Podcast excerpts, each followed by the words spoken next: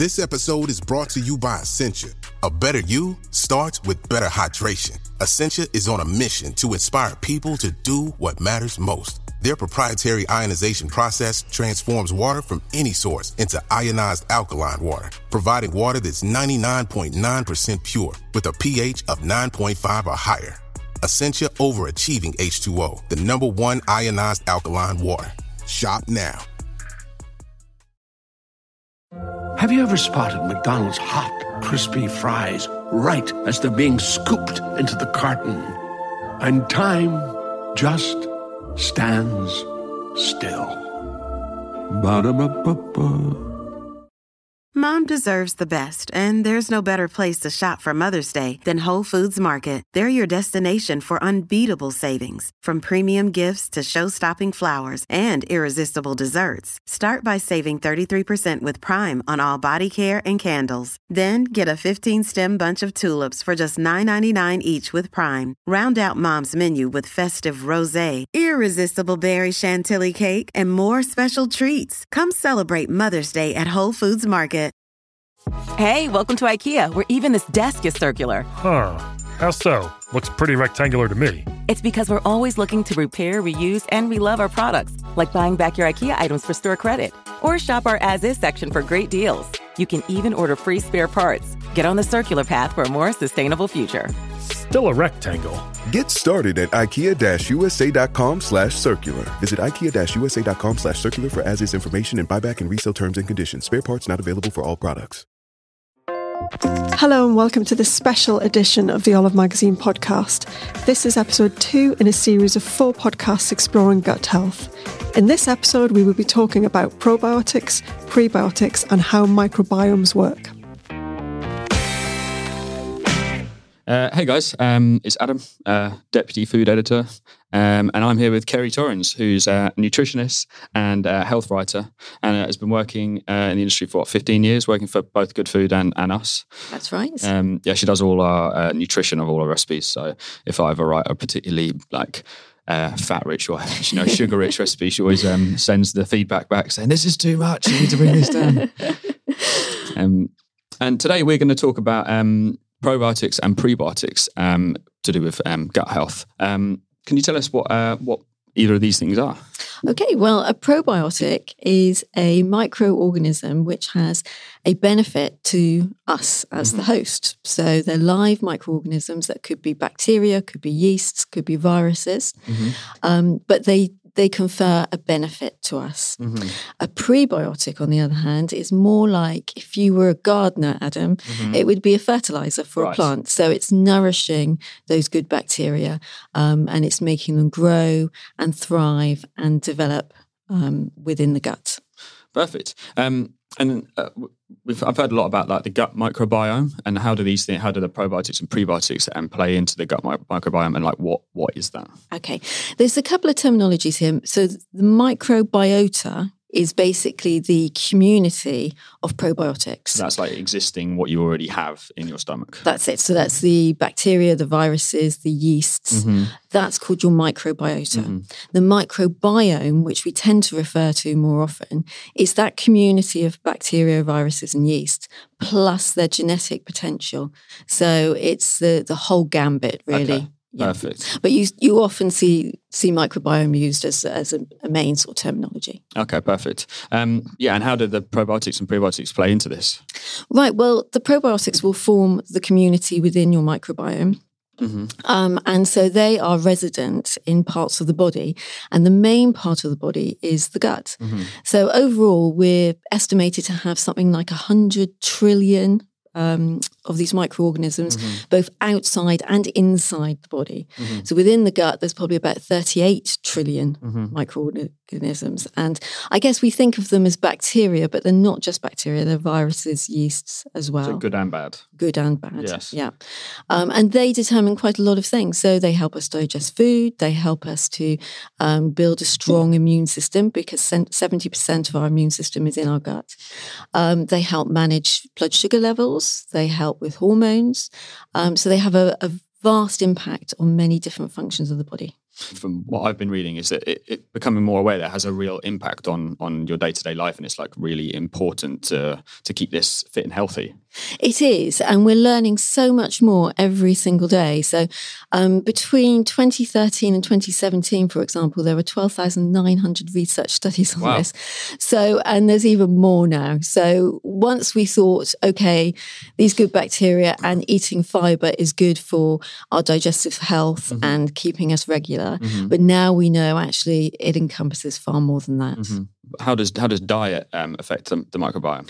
Well, diet's really important. Really, really important. So firstly, because of these prebiotics that we were talking about. Mm-hmm. So in order to supply our gut bacteria and our gut uh, microbiota or biome with the things they need, we need to eat them. So prebiotics are typically things like fibrous foods, mm-hmm. um, but that's not the only prebiotic. So you can have prebiotics in, um, say, spices. So things oh, really? like turmeric, cayenne, rosemary. Mm-hmm. Herbs and spices can act as a prebiotic. Um, also, you can get prebiotics in whole grains, fruits, vegetables, plant-based foods. Mm-hmm. So these are all acting as fuel for your um, microbiota. Um, and also diet can also have an adverse effect. So if you eat too much fat, eat too much sugar, too much processed foods, it can all have a detrimental effect on your gut bacteria. Also additives, so things like emulsifiers that you might find in mayonnaise and salad cream and, and that sort of thing, can have a detrimental effect.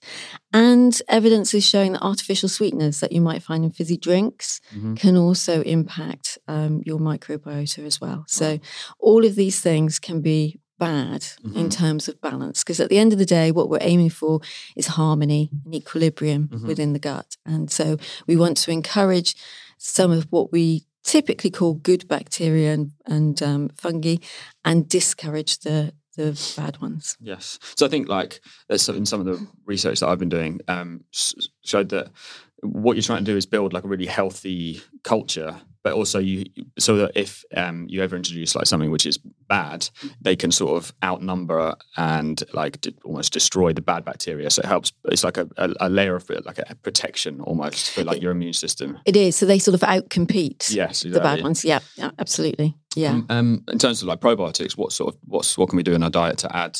Add to, add to these? Right. So with probiotics, so with these um, sort of live bacteria, mm-hmm. um, the classic food has got to be yoghurt. Yes. But you need to make sure that your yoghurt does contain live cultures. Mm-hmm. Um, other fermented dairy would be things like kefir. Now, kefir does have a richer, denser um, probiotic um, content. Mm-hmm. So um, it can be more beneficial than yogurt. It's also more liquidy, so you can use it in things like smoothies and, and things like that. Mm-hmm. And then there are other fermented foods, so things like sauerkraut, kimchi, um, drinks like kombucha. Mm-hmm. All of these can help um, provide some of these live organisms. Mm-hmm. So, and so, like you've mentioned, a lot of like fermenting. Like, why do fermented foods have so many more of these live organisms as opposed to they might just naturally be on the skin of a cucumber, say? Or like, why? Why do fermented foods? Why are they so important for these probiotics? Well, the fermented foods are actually making use of those live organisms that yeah. are on the vegetables, so mm-hmm. they're actually provided with an environment where they're going to thrive and develop and increase in number. Mm-hmm. So that's really why um, fermented foods are so valuable. They can also Also, in a way, sort of pre-digest the foods as well, mm-hmm. which can make it easier on the digestive system. Um, so it makes it more palatable, improves its taste and texture, mm-hmm. um, and makes them more yummy. Yeah. So sort of like uh, it's like an added benefit almost. It kind of makes uh, we make sourdough. Well, I, I like sourdough because it's delicious, but it's also good because it sort of pre-ferments all of the all of the. Uh, flour to slightly break it down and also give you some of these live bacteria as well. Yes, sourdough is really good because it uses a, a fermented starter, as you say. So it does help to break down some of the the, the um, compounds in the flour, so like gluten, for example, which some people struggle with. Mm-hmm. So it does. Um, it is um, easier to digest. Whether those bacteria last through the baking process is one thing. Mm-hmm. Um, so we we know that bacteria are damaged by heat, um, and things like uh, processes like pasteurization as well. So, so yeah, I was, my question was going to be when you're when you're shopping for these, we should be looking out for things that aren't pasteurized, that aren't um, that yes, yeah, so that they have like the live culture within. Like when we're shopping, what should we what should we look out for? You need to to be really careful, as you say. So things like sauerkraut and kimchi can often be pasteurized because they ex- that extends the shelf life. Yeah. So it means that the product is more viable for the manufacturer. So ideally you want to be looking for unpasteurized versions and raw, um, naturally fermented products. Mm-hmm. And the same with yogurt, you know, check check your yogurt labels um, just to see whether it has live cultures in it as well. Mm-hmm. Um, and always buy from a reputable a reputable company. Yeah. Um Like, like if people are looking to increase their, their intake of probiotics and prebiotics or just fermented foods, um, what kind of tips would you give to people to to help them go about this process? Well, I think first of all, um, you need to make sure you do it in a balanced way. So mm-hmm. don't go too too, too gung-ho yeah, on it. Yeah. Um, you need to acclimatise your gut to any changes in diet that you make. So um, plan what you're going to do and then introduce some of these fermented foods gradually. Mm-hmm. Um, say maybe a kimchi one week, so you're having um, a little bit with your main meal. Um, it could be kefir in your with your breakfast. Um, and also look to increase the diversity of your diet. So mm. aiming for about thirty plant-based foods over the week is a really good way to start. So looking for fruits, vegetables, whole grains, nuts and seeds, um, because a lot of these provide these important prebiotic foods mm. um, that the, the gut bacteria and gut um, microbiome needs. So um, berries, for example, are a great introduction. They contain polyphenols, and polyphenols are really important for as another prebiotic. So it's not just the fiber mm-hmm. that we're looking at, it's also some of these good, what we typically call antioxidant compounds in fruits and vegetables. So aim for a nice diverse um, range of foods, introduce new foods slowly and start getting more fermented foods in, but again, gradually. Mm-hmm. And I mean, does everyone have a fairly strong microbiome? Like, is it something that you're born with? Like, how do you develop like, like your like existing um, gut health? Like, is it something you're born with, or is it something you develop like, like it, through life?